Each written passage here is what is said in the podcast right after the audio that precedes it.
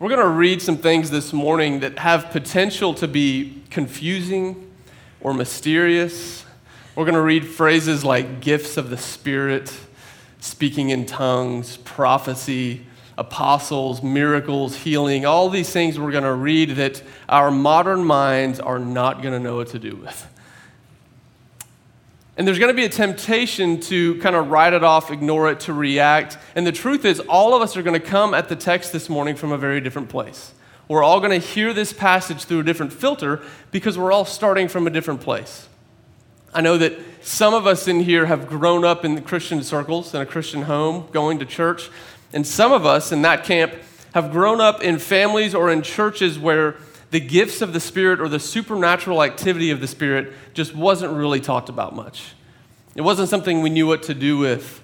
And so we'd get to chapters like chapter 12 and 14, and you know, at, at best, it was just something we kind of wrote off as mysterious and confusing.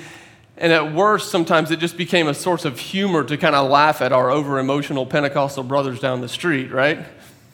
And for some of us, we grew up in Christian circles, and the supernatural activity of the Spirit and this, the gifts of the Spirit were something that we actually experienced pretty regularly. And for some of you in this group, it was a healthy experience. And you may have even wondered, like, why don't we talk about this more at Ethos? Why, don't, why is there not more talk about gifts of the Spirit? And yet, for some of you in that camp, it was a very unhealthy experience.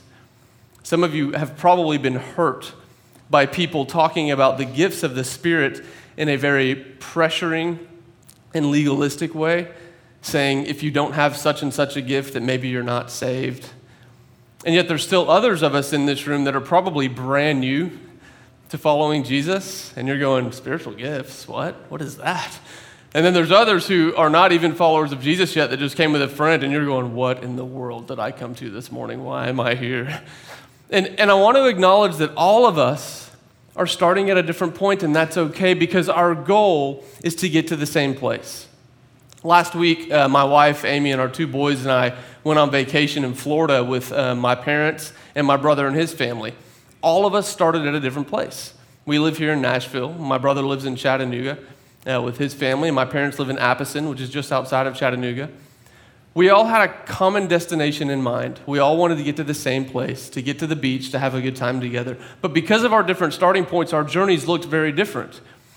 Because we were starting here in Nashville, our journey would eventually take us through Alabama down I 65, and we'd go through Birmingham and Montgomery and these backwoods Alabama roads that I didn't even know existed. My parents and my brother met up early, but they had to go through Georgia and went through Atlanta, and they hit traffic, and they had two different like traffic jams that held them up and snagged them. And we, our journeys were different pace, different length, and they looked very different, but in the end, our goal was to get to the same place for the purpose of being together. And that's where we are this morning. So it doesn't matter where we're starting from, our goal is to get to the same place. And if, if you don't hear anything else this morning, let's agree what our destination is. So if you're a note taker, this is the one sentence you want to write down because this is the whole point of this morning, and that is that Jesus, in his grace, and His goodness desires to use each one of us for the purpose of building up, encouraging, and comforting His body, the church. Jesus, in His grace and His goodness, desires and chooses to use each one of us for the purpose of building, encouraging, and comforting His body, who is the church. Let's jump into the word now. 1 Corinthians chapter 12. I'm going to jump around a little bit, but I'll tell you which verses I'm going to as I'm reading. Let's start in verse 1. 1 Corinthians chapter 12 verse 1. Now about spiritual gifts, brothers and sisters, I do not want you to be ignorant. Jump to verse 4. There are different kinds of gifts, but the same Spirit. There are different kinds of service, but the same Lord. There are different kinds of working, but the same God works in all of them. Now, to each one, the manifestation of the Spirit is given for the common good. To one, there is given through the Spirit the message of wisdom, to another, the message of knowledge by means of the same Spirit, to another, faith by the same Spirit, to another, gifts of healing by that one Spirit, to another, miraculous powers, to another, prophecy, to another, distinguishing between spirits, to another, speaking in different kinds of tongues, and to still another, the interpretation of tongues. All these are the work of the one and the same Spirit, and He gives them to each one just as He determines. The body is a unit, though it is made up of many parts. And though all its parts are many, they form one body. So it is with Christ. For we were all baptized by one Spirit into one body, whether Jews or Greeks, slave or free, and we were all given the one Spirit to drink. Jump down to verse 27. Now you are the body of Christ, and each one of you is a part of it. And in the church, God has appointed, first of all, apostles, second, prophets, third, teachers, then workers of miracles. Also, those having gifts of healing, those able to help others, those with gifts of administration, and those speaking in different kinds of tongues. Are all apostles? Are all prophets? Are all teachers? Do all work miracles? Do all have gifts of healing? Do all speak in tongues and do all interpret? But eagerly desire the greater gifts. Now, if you're like me, you read that and there's, it's a lot, right? I mean, there's a lot in there. It kind of leaves your mind hurting a little bit, going, what, do we, what in the world do we do with this? Um, and I think, as kind of a disclaimer, as a note, we have to remember who wrote this and who he was writing it to. This is not an instruction manual of sorts on the Holy Spirit. And I know uh, in the past I've always kind of approached it and looked at it and say, okay, I'm going to use this as a guide so that I can understand the Holy Spirit and the gifts that he offers. That's not what Paul is writing here.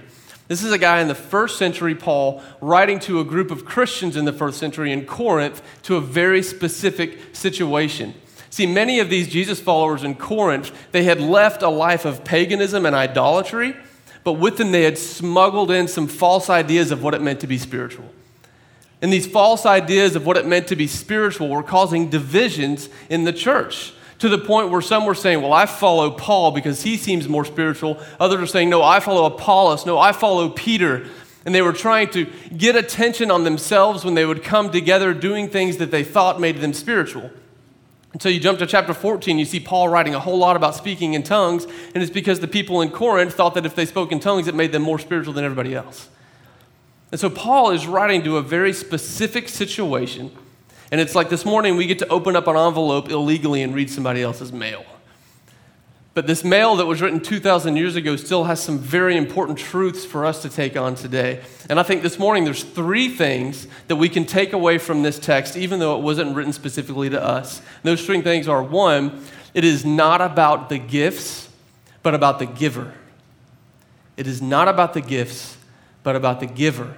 Two, Jesus, the giver, makes each of these gifts available to all of us. Jesus, the giver, makes these gifts available to all of us. And the third point is that Jesus, the giver, gives these gifts for the benefit of the whole body.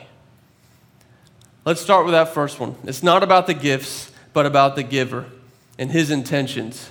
You know, the last few weeks we've been looking at the Holy Spirit. We've been kind of traveling through the text, trying to understand who the Holy Spirit is and what he does. We started in the, in, in the Old Testament, in Ezekiel, and we were looking at how God says he's going to put his spirit in his people and give them a new heart.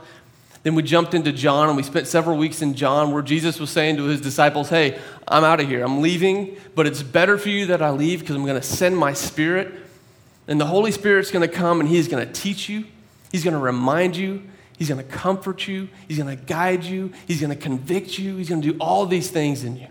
And then we jump to Romans 8, where same author, Paul, was writing to some Christians in, in Rome, and he's saying, Look, the Holy Spirit has come, and he is going to help you go to war with the natural, fleshly self that you have so that you can walk in freedom as sons and daughters of God. And then last week we jumped into Acts chapter 4 and we saw what happens when the Holy Spirit starts coming into a group of people. And we saw this radical community starting to be born out of the Holy Spirit inhabiting his people. And so for Paul, the spiritual gifts are not so much about the gift, the gifts are important to him. He chooses to write about them. They're important, but not because of their inherent value in and of themselves. They're important because of who they point to. I mean, just read through the lists of gifts and you start understanding that these gifts point us back to Jesus, right? I mean, he talks about message of wisdom. Who is the source of all wisdom? It's Christ. He talks about messages of knowledge. Who's the source of all knowledge? Jesus says, I'm the way and the truth and the life. He talks about prophecy and prophetic gifts. Who is the great prophet but Jesus, the one come into the world to reveal all things about who God is? He talks about apostles, and who's the great apostle but Jesus, the one sent from the Father to come into the world? So, all of these gifts for Paul are not so much important because of their own inherent value, but they're important because of who they point to. Look in verse 4 of chapter 12. There are different kinds of gifts, but the same Spirit. There are different kinds of service, but the same Lord. There are different kinds of working, but the same God works all of them in all men. And in verse 11, all these are the work of the one and the same Spirit, and He gives them to each one just as He determines. One God, one giver, many gifts. One God, one giver, many gifts. Not about the gifts, but about the giver. I was thinking about uh, gifts that I've received in my life as I was working on this this week, and um, I thought particularly about a gift I was given last year. Up until last year, my wife, Amy, and our boys had been living in Vancouver, Canada, and uh, we were far away from our families up there. And there was one family up there that God gave us as a gift, um, and uh, their names were Rose and Larry Waddell.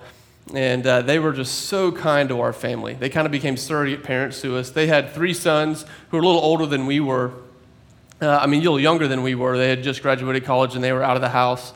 Uh, but we would go down almost every Friday night to stay with the Waddells. And uh, they would make food. Rose was a second generation Italian. And so she loved to cook, and she would make these huge feasts. And manja, manja, she would just feed us, and we'd keep, my plate would be empty, and she'd come put more on there. At least three different kinds of meats and salads. I mean, amazing. We just loved going to their house. Uh, they had lots of guitars in their house because all their sons played. And so after we would eat, Rose in her Italian Canadian accent would be like, let's have a hootenanny. And so we'd get our guitars out, and she was trying to make it feel southern for us because we were all from the south, and we'd play music. And the last night before we left Canada, we spent the night at their house. And there was one guitar there that I really loved to play. It wasn't that great of a guitar. Great of a guitar. It was a, a Washburn HB15. That's a, a electric hollow body, single pickup guitar, and I, love to play it. I love the way it sounded. And she came to me and she said, Aaron, I want you to take this guitar. I want you to keep it. And she gave it to me as a gift. Now, now, the beauty in this gift is that every time I take it out to play it, who do I think about? I think about the giver of the gift. I'm reminded of the amount of generosity and love that was showered on my family by the giver of that gift. And whenever I play that guitar, it's like immediately I'm at the Waddell's house on a Friday night. I'm playing guitar with their sons, and I'm singing, and I'm eating, and I'm laughing, and I'm praying, and we're talking. And the gift takes me back to the giver and reminds me of the goodness of the giver. It's not, the beauty of it is not that I have another guitar in my collection. The beauty of it is that anytime I take that out, I can be reminded of how good the giver really was. And so for Paul, it's not about the gifts but about the giver and his goodness. One God, many gifts, one giver. Second point is that Jesus makes these gifts available to each of us. Let's look in chapter 12 again. Look at verse 7. Paul writes, Now to each one the manifestation of the Spirit is given for the common good. Look in verse 11. Again, all these are the work of the one and the same Spirit, and He gives them to each one just as He determines. And then look down in verse 27. You are the body of Christ, and each one of you is a part of it. And he goes on in chapter 14 to start to say, I want you to eagerly desire these gifts. And I want us to hear the heart of Christ on this. Because the moment you choose to follow Jesus, you become a part of the body of Christ. And there are no useless parts of the body of Christ, there are only contributing members. There are no useless parts of the body of Christ, there are only contributing members. My boys, they're age four and two, and right now they've kind of been learning different parts of the human body and, and, human anatomy. My wife's been teaching them stuff that I think is over their head, but she thinks they can handle it. And so they start asking all these questions, and their favorite game recently is to ask, What if we didn't have a fill in the blank? And uh, Torin, my youngest, his favorite is the esophagus. Makes sense?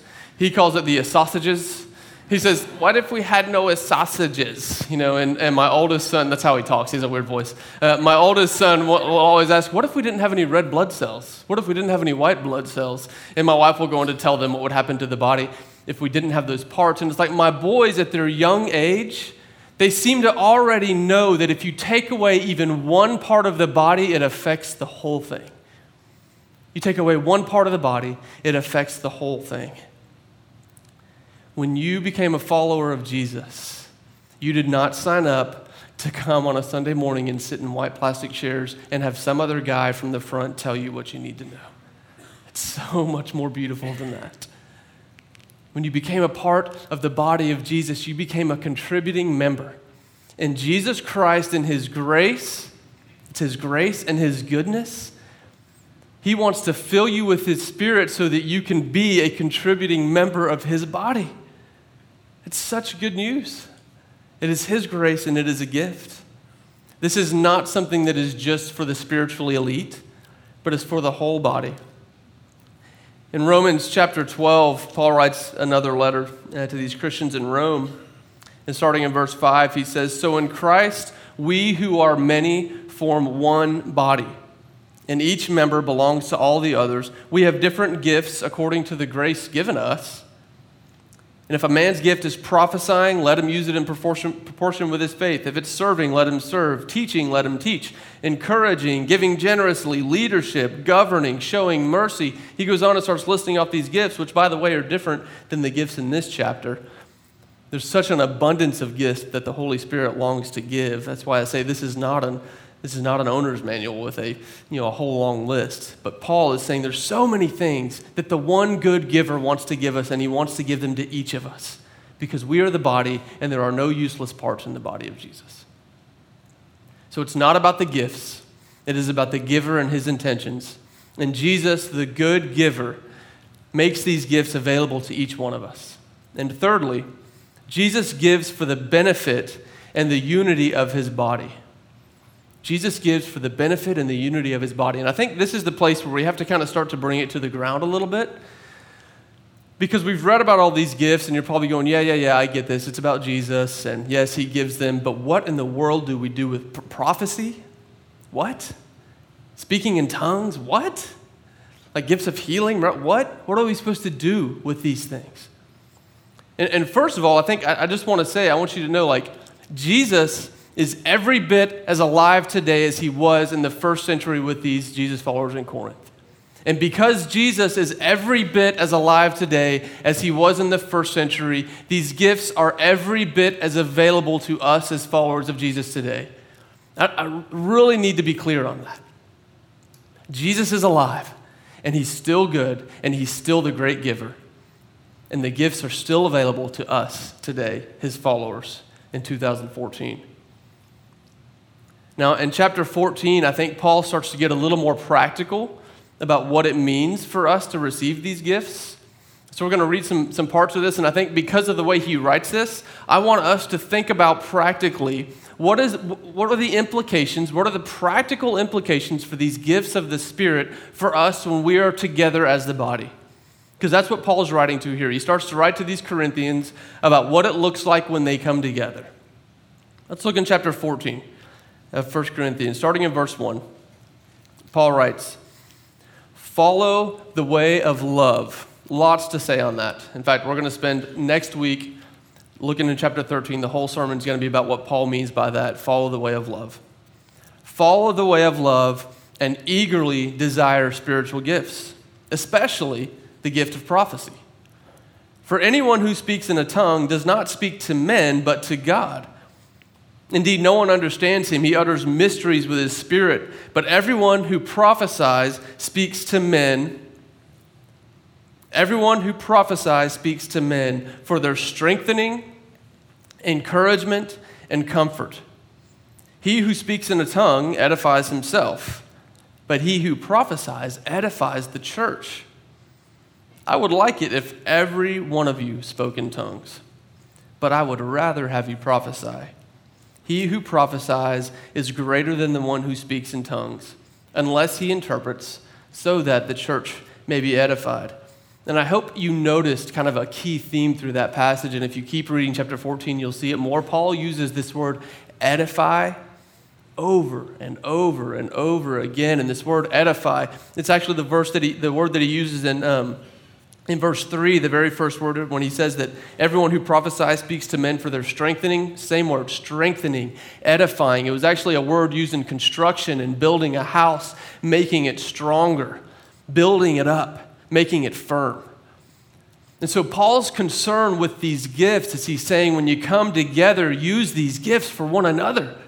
These gifts are given to edify, to strengthen, to build up one another, not just for yourself, not for selfish reasons. Okay, so now, how is this practical? This, I think this chapter is extremely practical. I think when we read it, we kind of smuggle in ideas of this hyper spirituality and super spiritual, and we think, okay, someone's going to receive a word, a prophetic word, and we, we kind of picture a dude in a robe and a beard like Charlton Heston on the Ten Commandments, and he's standing there, like, Thus saith the Lord! You know, we think of something real dramatic. And I don't think that's at all what Paul is getting at here. He's saying, when you receive a word of prophecy, give it so that it can edify the church. And the only way, as I was thinking about this sermon, I was like, how do I describe how practical this is? The only way I know how to describe how practical it is is to tell you stories where I've seen it played out in God's people. I think of um, a young man named Nick Burnett, who was a part of the Ethos family. And uh, this past summer, Nick started sensing that God was calling him to quit his job and move to Peru to work with a Christian missionary that he knew but he just wasn't sure and he was really wrestling with God and praying. He had some anxiety about it. And he said one, one like Thursday morning in his quiet time, he was reading and praying and just really begging God, God, I don't know, I don't know, I don't know, what do I do? And he felt like something hit him upside the head and he just said, Why am I stressing? I just need to ask. I just need to ask Jesus and trust that he's going to show me. So he asked him, he said, Jesus, if you want me to go, would you show me? And he had peace that weekend, uh, he, he attended at Marathon, and that weekend at Marathon, during a time of prayer and communion, total stranger walks up to Nick and he says, Hey, I, I don't know you, and this is kind of weird. He said, um, My name's so and so, by the way. And he's like, Oh, I'm Nick. Nice to meet you. And he says, Hey, the whole time during worship, you were sitting right in front of me, and every time I looked at you, I felt like God wanted me to come tell you that He has a great adventure planned for you. And He wants you to know it's going to be okay and he's ready to send you, but he wants you to be patient. And Nick's just like, whoa, that is the gift of prophecy. It is a word directly from God given to a member of the body of Christ to build up and edify and encourage another member of the body of Christ. That was in midsummer. Uh, Nick is in Peru now. Uh, he quit his job September, moved down there to work with this missionary. I think of another story uh, in Oregon. I went to visit this small church plant. I'm, I'm, a church planter and love visiting church plants and went to this one in, in, Oregon that my church was a part of supporting. And I remember when I walked in, they were a young church plant. They weren't that big, weren't that old, but I walked in and the first thing I saw was an older man who was being prayed for by another woman. And it'd be kind of like if you walked in Ethos and you walked in where the coffee and water, they were in kind of that area. And uh, he was sitting down and she was praying, and I noticed it, and she was praying very passionately for him.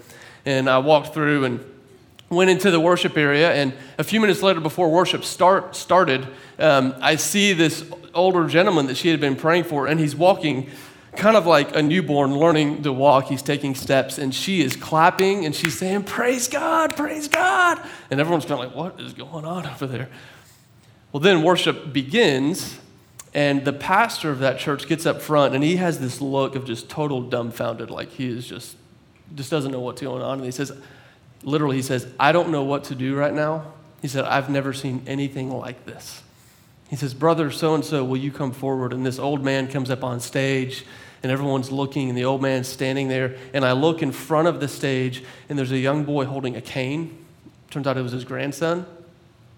And the, the pastor says, You all know, I don't remember his name, Brother Ralph. And you know that earlier this year, Brother Ralph had a stroke, and he has not been able to walk for four months and he says, Will you give us a beat? And the drummer starts playing, and Ralph starts dancing a jig right there on the stage. And the whole place just erupted with praise to God, right? I mean, the man had been healed miraculously before our very eyes in a church where nothing like this had ever been seen before. And this effortless hallelujah escaped my lips as I was so encouraged by the goodness of God. And that is the gift of miraculous healing played out right in the midst of a group of believers that had never seen it happen before. I think of even more simply, I think of Brandon. I remember one Sunday, he stood up here and preached in his sermon. He talked about one Sunday when he was leaving, and, and a stranger walked up to him and said, Here, I'm supposed to give you this, and put something in his pocket. And Brandon was like, Okay, whatever. And got in his truck, and when he pulled out, was a $50 bill. And the man said, man said, I don't know, I'm just supposed to give this to you. Another example of the Lord coming to somebody and just saying, Hey, I want you to do this to build up your brother. I want you to do this to encourage your brother. And he walked in obedience and did it. And so, the picture of how practical and real, real this is, is that when we are together, Jesus Christ is here in our midst. He's here this morning. He's walking in our midst. And as Brandon and I were praying this week, he's preaching at Marathon. We were praying about this text and praying about what would it look like? What would it look like if the Holy Spirit showed up and actually filled us to the point where the gifts of the Spirit were evident in our midst? Not so that we can feel more spiritual, but so that God can be praised and so that we can be built up as a body. And as we were praying, I, I could just see Jesus literally walking in our midst, walking up to us one at a time, putting his hand on our shoulder and saying, Hey, the person across the aisle has had a terrible week. You need to encourage them. Hey, see that guy over there? You need to go read John chapter 3 to them. I really need them to hear that this morning. Hey, see that couple on the, on the third row? Yeah, they, they need prayers for their marriage. You need to go to them and just ask them if you can pray with them. Jesus in our midst, giving us words of encouragement for one another and us, taking the risk of radical obedience, of stepping out and doing what we feel Him nudging us to do. These gifts are not given so that we can feel super spiritual. They're, they're not given so that we can feel sure that we're saved. They are given for the common good of the church. They're given for the common good of the stranger sitting next to you. They're given for the common good of the person that found out that their family member has cancer this week. They're given for the common good of the person struggling with addiction. They're given for the common good of the person struggling to believe that God could love someone like them. They're given for the common good of the parent struggling to feel like they are the, a parent worth parenting at all. They're given for the common good. And so Paul says, when you come together, I want you to eagerly desire the greater gifts. And the greater gifts are the ones that strengthen, edify, encourage, and comfort Christ's body? Are you eagerly desiring for God to fill you? Are we eagerly desiring for Christ to fill us up so that we can encourage others? Are we? How many of us are asking for the gift of prophecy? Not for our own sake, but to bless others. How many of us are asking for a message of wisdom so that we could speak into someone else's life? How many of us are asking for a message of knowledge? How many of us are asking for healing? How many of us are asking to see miraculous powers? How many of us are asking for the gifts of administration? That's in the list, by the way, gift of administration. How many of us are asking for the gift of administration so that the ministries and the outreach of our church family could be more effective?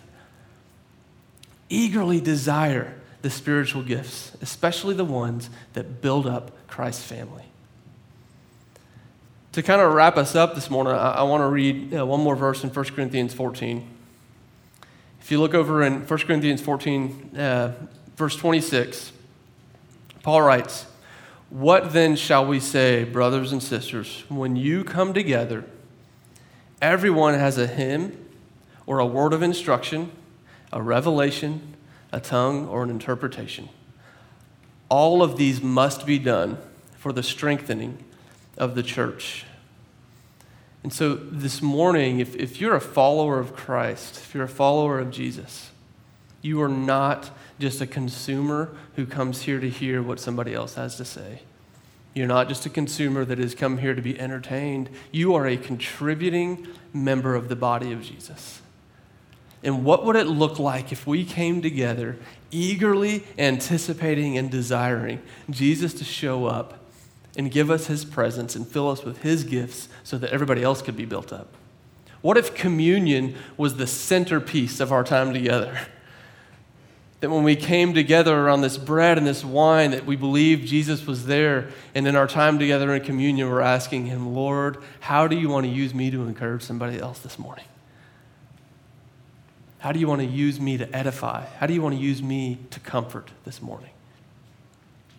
So I just want to encourage you, if you're a follower of Jesus, when we go to communion here in a few minutes, just ask Him. And I know that there's, there's a tendency to start to feel some anxiety of like, oh, what are my gifts? Uh, what are my gifts? It's kind of that picture that Dave gave us a few weeks ago of the tree in the orchard that's like trying to bear fruit. Oh, come on, apples. That's not what this is a picture of, right? It's not a picture of this. Don't have anxiety about what your gifts are. Just ask. Just ask the Lord, how do you want to use me to encourage your family this morning? And for those of you, there may be some of you here that you're not a follower of Jesus and you're going, what do, I, what do I do with this? What in the world is this message about? And I think this is what I really want you to hear this morning is that the Jesus that we serve, he is not a dead carpenter from 2,000 years ago, but he is the resurrected Son of God living in our midst. And he loves you. He loves you. And He longs to give you a life full of purpose and meaning and grace. And if you ever receive anything that is encouraging or comforting or reassuring when you're in our midst, it is not from us. It is from Jesus giving us His presence to give that to you. So I'm going to I'm going to pray for us. Um, and then we're going to, the band's going to come up and we're going to worship some more. We're going to take communion. And I just want to encourage you as you're taking communion, ask the Lord, what does He have for you? How does He want to use you this morning to build up His church? Let's pray.